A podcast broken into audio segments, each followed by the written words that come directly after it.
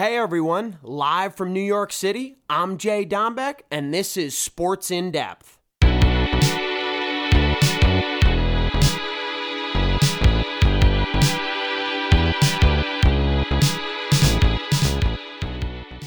What's up, everybody? It's JD here. Missed y'all last week. Can't wait to get rolling this week.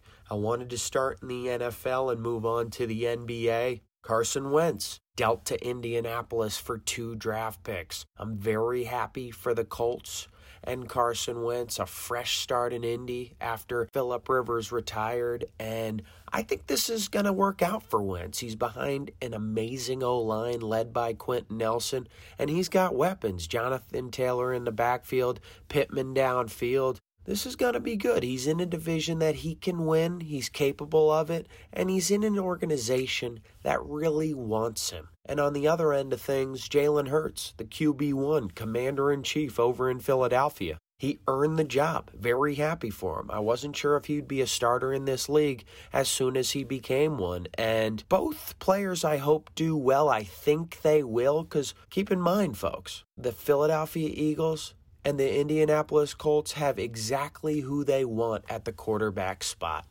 Transitioning into the NBA, Philadelphia 76ers and Joel Embiid, top of the East. And I wanted to hit the brakes here and enjoy this one for a moment. Joel Embiid, MVP conversation, playing basketball at a high level and introducing everyone to what bigs can really do, not just post and toast. They can hit the three. They can hit the mid range. They could spin and get to the cup, not just sky hooks and post up and make a move and dunk or lay it in. I think Embiid is showing us that he's carrying the city of Philadelphia on his shoulders.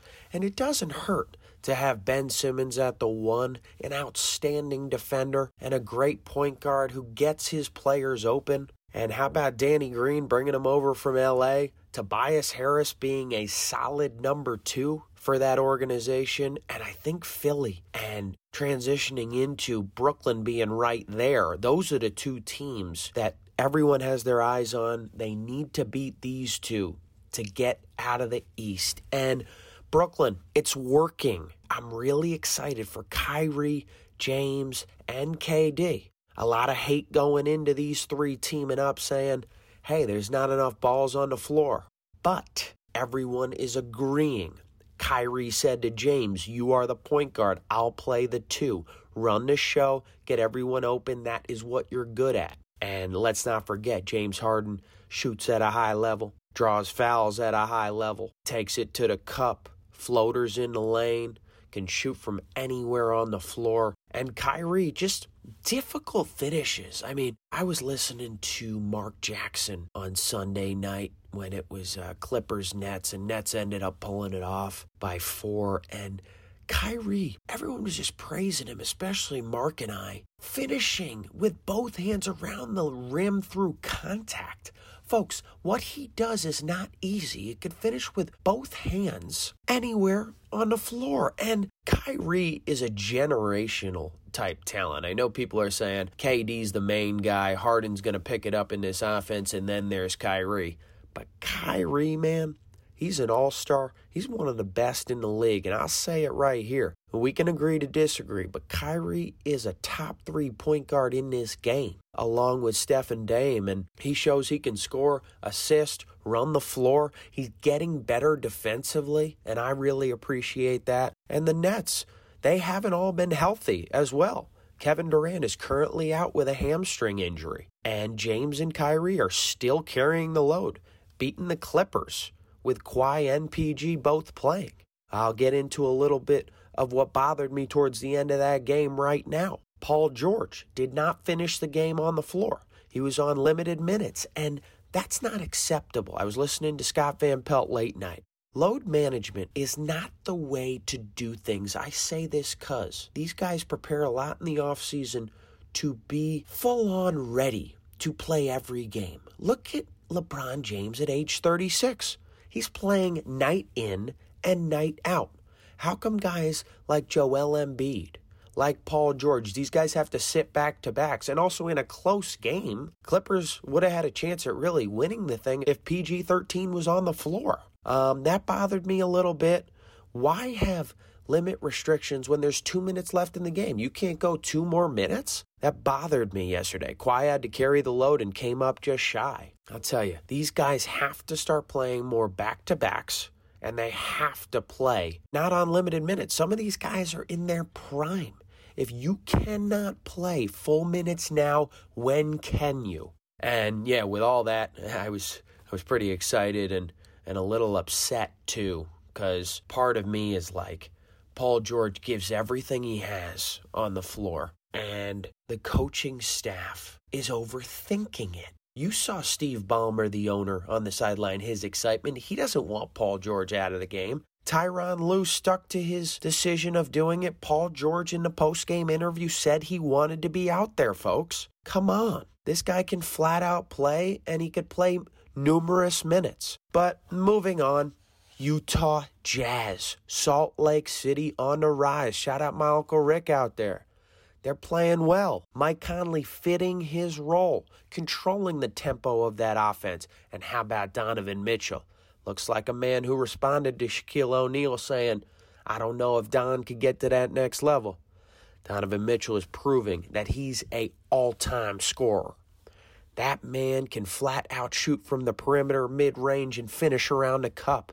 And how about Bogdanovich? Someone who could flat out shoot along with Joe Ingles. They could shoot a three off the dribble or off the catch. I mean, catch and shoot is their forte, but Bogey can create his own. And how about Rudy Gobert? That man got a big contract for a big reason. Defensive player of the year. He can flat out contest, box out, rebound, cause steals, and Rudy's doing a good job. I know people say he's limited offensively, but the Jazz need him to do one thing finish around the rim, catch lobs around the rim, and he's doing just that. In today's day, if you don't have a big that can shoot, you need them to have a high field goal percentage around the rim, and that's what Rudy does. And how about Jordan Clarkson off the bench, just popping from three, shooting at an all time level? And what's more important is the field goal percentage is high. And I give Jordan a lot of credit. He's really clicking here. He's embraced his role off the bench. Six man of the year candidate right here. And how about Quin Snyder? When things don't work, he makes changes. He makes adjustments. He doesn't, he's not a stubborn coach who sticks to his way. He follows analytics of the game. And analytics take you far today. Analytics teaches us a contested two is not good if you have an open three. Shooting the deep ball is big in this league. And drawing fouls is also big as well. I know in the 80s, 90s, it's like play through contact, no whistle. But today's day, the refs do blow the whistle more times than not. And drawing fouls like James Harden does is part of the player's skill set. They want to know how to draw fouls, get to that free throw line uh, get two easy ones. So, Brooklyn, Philadelphia, as I mentioned earlier, the teams to watch in the East. In the West, who we were just talking about, Utah, and Lakers and Clippers are always going to be in that conversation. LeBron James, he's out there without Anthony Davis at the moment. And with an injured AD, I don't know how far they can go. Hopefully he comes back healthy and they click right in rhythm. But LeBron James is doing everything he can. He needs more help. Guys like Wes Matthews, guys like Kyle Kuzma, you know, Marc Gasol, these guys are going to have to be able to shoot at a high level. Montrezl Harrell is contributing off the bench.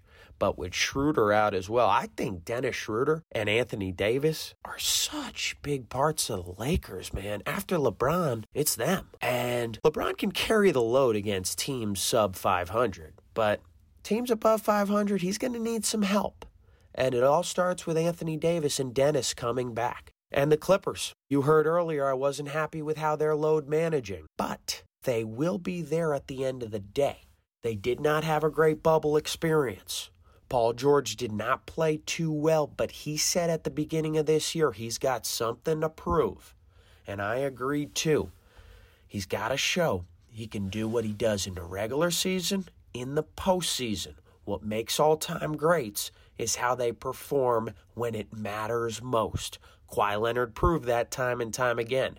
Now it's Paul's turn. And uh, Clippers, besides all that, they're in pretty good hands. Tyronn Lue is the new coach, of course, replacing Doc Rivers. I don't know if I 100% agree with that move, but Lue has a championship with LeBron James in 2016. He has that kind of experience.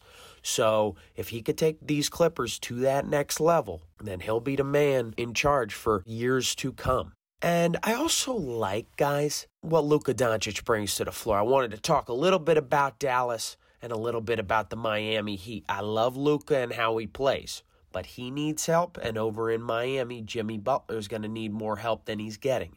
These are playoff teams that are in the hunt as of now. And KP over with Mark Cuban's Dallas Mavericks, he can play and he can shoot, but I want to see him a little bit better defensively, facing up and guarding people one on one, boxing out and rebounding. And also offensively, be physical. You know, you're over seven feet. You don't have to just settle for jumpers. Embrace some contact in the lane. Try to finish through contact. Try to get to the free throw line. That's going to be big. I mean, Luka does have some pieces. Jalen Brunson's been great off the bench. Tim Hardaway Jr., they've been okay, but they've been streaky and they've been having a tough time closing games. I do think, all in all, Dallas will be in the postseason. But as of now, there's improvement needed to be made. And I think it's all going to start with uh, Rick Carlisle, the head coach, showing that, hey guys, we need effort on both ends of the floor. I noticed that Dallas, when they win games, it's a high scoring game. They have to dig deep and win games defensively as well. Yeah, some of the teams I'm watching for there, some of my favorites as well. And lastly, just what Chris Paul is doing before I get into our deep dive. Chris Paul, what he's doing for Phoenix, that leadership role, teaching Devin Booker late game decisions, how to make them. DeAndre Ayton, they're developing a big. I always joke with my buddies wherever Chris Paul goes, leadership is at an all time high. His IQ through the roof, late game decisions through the roof. That's something to be said about a veteran aging gracefully. So uh, good for Chris. Um, they're going to be in the playoffs out of the West, and uh, good luck to Phoenix, Charles Barkley's favorite place in the world. So moving on to the deep dive, what makes professional athletes great? And I'm going to mainly talk about the NFL and NBA. Tom Brady, for example, seven Super Bowl rings. But what I'm more impressed by is the individual accolade of five Super Bowl MVPs. Just like Michael Jordan, six rings, yes, but six finals MVPs. That part is just impressive. When you win the whole thing, it's because of the team. And what makes an individual great is what? All star game appearances, league MVPs, defensive player of the year. That's what takes you to that next level. I mean, look at LeBron James, for example. He's a four time league MVP as well as a four time champion, showing that individually he's so effective. Just like Charles says on Inside the NBA with Shaquille O'Neal. Shaq goes, Charles, do you feel your career is incomplete without a ring? Chuck goes, Not at all. And I agree with Chuck. He says, I did everything I could day in and day out. The rest is up to the team. I wasn't on an all time great team to beat the Chicago Bulls with Mike, but I brought everything I could. And I didn't join a super team. I didn't recruit all stars to come to me. I played my way, and if I couldn't win it this way, then so be it. And that's something to be said. Rings, of course, takes people over the edge and puts you on the Mount Rushmore for your sport. But individual accolades make you just as great. Think about it. Even transitioning into baseball, Alex Rodriguez, only one world championship. That guy's one of the best I've ever seen with a mitt on. So it depends what team you're on. Think about it. The Golden State Warriors were a super team with five All Stars in their starting five. How are you going to beat them if you ain't joining a super team? So always focus on the individual accolades as much as you do championships because you got to be in the right position to succeed. Would Tom Brady have six Super Bowls with the New England Patriots without Bill Belichick in that organization? Probably not. And in the Tom Bill discussion, I do go with Tom but he was in a position to succeed. His defense was doing well during those years. His offense, he made everyone around him better, as well as playing with people like Rob Gronkowski and Julian Edelman. So you got to be put in the right spot. I also like to look at it this way. Let's look at individual accolades because, say, you put Aaron Rodgers or Drew Brees with Bill Belichick, they might have six too. So it's sometimes about what you bring to the game.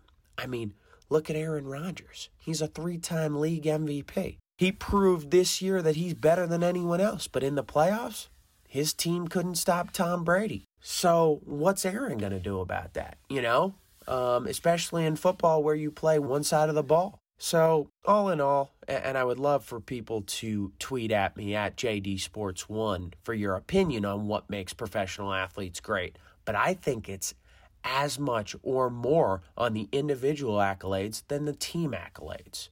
Keep in mind, I'm speaking from Fort Lauderdale right now. I'm on vacation, but that doesn't stop us. See y'all next week. JD out.